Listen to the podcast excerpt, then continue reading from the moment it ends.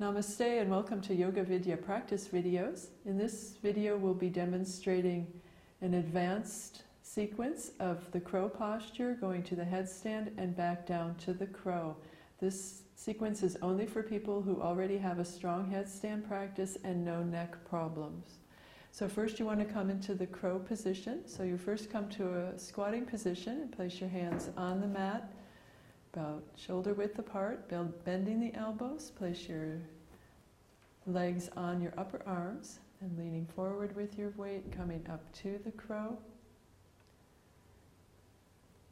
And then when you're ready, what you'll do is place your head on the mat in front of you and straightening your legs up towards the ceiling.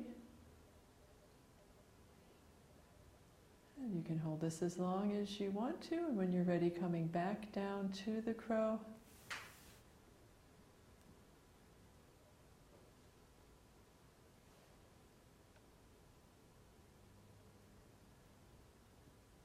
And release.